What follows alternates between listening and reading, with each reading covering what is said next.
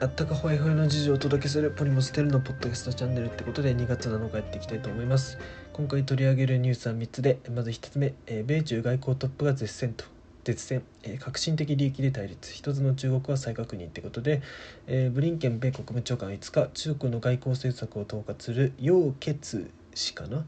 楊潔氏共産党、えー政治局員と電話会談し台湾を含むインド太平洋地域のえー安定を脅かす行為には同盟国と連携し中国に責任を負わせると強調したと。米国務省が発表した。バイデン政権発足以降米中外交トップの電話会談は初めてと。楊氏も中国の革新的利益に触れる問題では譲らない立場を明確にしたってことで、まあ、この電話会談で、まあ、特にね、まあ、対立が浮き彫りになったってことですかね。はい。ブリンケン氏は、えー米国は新疆ウイグル自治区やチベット自治区香港における人権や民主的価値を守り続けると言明と。中国には厳しい姿勢で臨む方針を前面に打ち出したと。一方中国外務省によると両者は互いの革新的利益の尊重を要求と。香港ウイグルチベットなどは中国の内政と、えー外部勢力の干渉を許さない。中国は国家主権安全発展の利益を断固守ると主張したってことでまあ同じロシアと同じだね、まあ、内政干渉内内政干渉だってことですね。で台湾問題については楊氏は米中関係で最重要かつ最も敏感な革新的問題だと説明し中国大陸と台湾を不可分とする一つの中国原則の遵守を求めたと。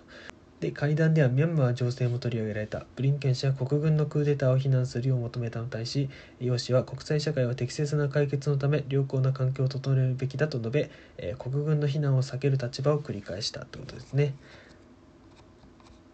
まあ、中国としてはあまりミャンマーのクーデターに対してそこまで批判をししてはおりませんね。かなりミャンマーっていうのはやっぱ対中依存結構してたみたいでね。あのアウン・サン・スー・チー政権の時もね、まあ、多少あのスー・チーさんの時に、まあ、多少対中の債務を減らすことはできてたんですけどもまだかなり対中依存がなかなか拭えてない状態ということで。まあ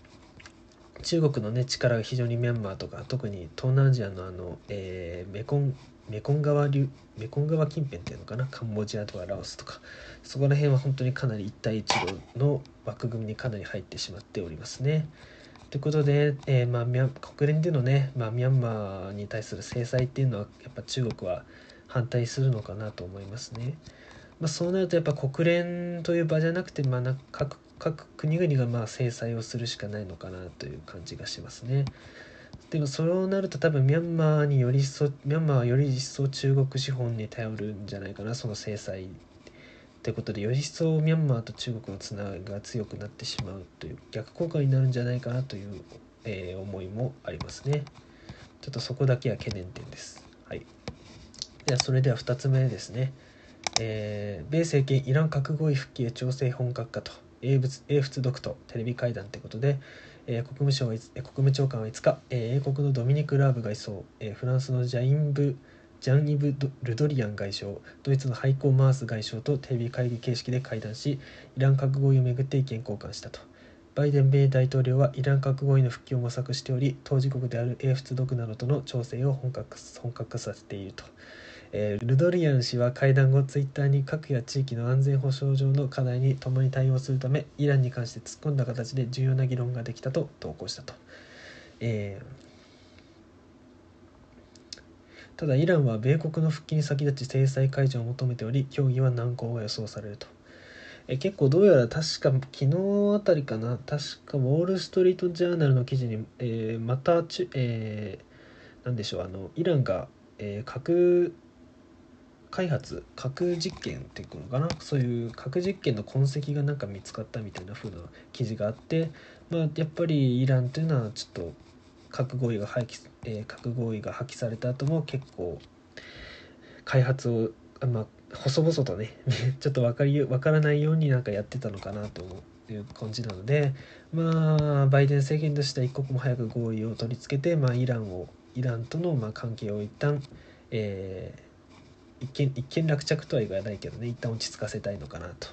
いう感じですね。やっぱバイデン政権やっぱどうしても中国と向き合わなきゃならないんで、まあ、ちょっと中東イランというまあ懸念イランというまあ潜在的なね敵国を少しなだめておきたいのかなという思いがあります。はい、それでは最後、えー WHO 中国調査団メンバー新型コロナ起源解明数年かかる可能性ってことで、まあ、こここのニュースこれでも毎日結構このニュースで取り上げてますけれどもどうやら、えー武漢研究所に入ったりもしていたんですけれども、えーウイルスの起源か起源解明に数年かかる可能性があるっていうのが調査団の発表で、えー可能性が出てきましたと。えーオーストラリアオーストラリアの微生物学感染症専門家ドワイヤ氏は調査団が現地視察を終え調査結果を滞在ビザの期限が、えー来週執行する前にできる限り明確に提示できるように準備を進めて進めていくと明らかにしたと。えードワイヤー武漢の、えー海鮮卸売市場から感染が広がったことは周知されているがその時期の前後に何があったかが鍵を握ると強調と、えー初期の新型コロナ感染確認されたのが19年11月頃とウイルスの流行が始まるすぐ直前だったことは興味深いと同時に微妙かつ難しい問題と述べたと。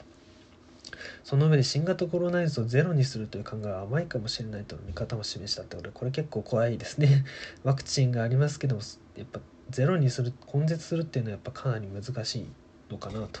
SARS とかねあれって結構 SARS とかも未だ根絶できてないって言いますしねやっぱ病原天然痘とかはまあしてしましたけどもやっぱ病感染症の根絶っていうのはやっぱかなり難しいと。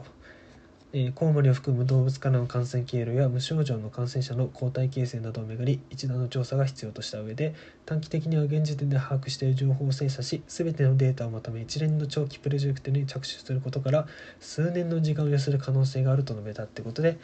まあかなり危険に関してはまあわからないかな、うん、まあこの調査でまあこの中国の調査で分かったことは、まあ、期限解明に数年かかるってことが分かったってことなのかな。まあそうなのかもしれませんね。なかなか、うん、期限の解明っていうのは難しいと、まあ、多分中国も隠してるとかそういうのもないのかね、うん、なかなかどっから発生したのかっていうのはまあもう分かんないのかな。多分アメリカが言ってたあの研究所発っていうのもちょっとまあ必ずしもそうとも信憑性が薄いのかなとも思えてきますね。ということでまあどっから来たのかっていうの本当に、えーまあ、中国中国と関わりがあるのかどうか自然発生的なのかちょっとねこれ数年気長に待つしかないかなと思います。はい、今日は今日のニュースはこの辺にしたいと思います。それではまた明日。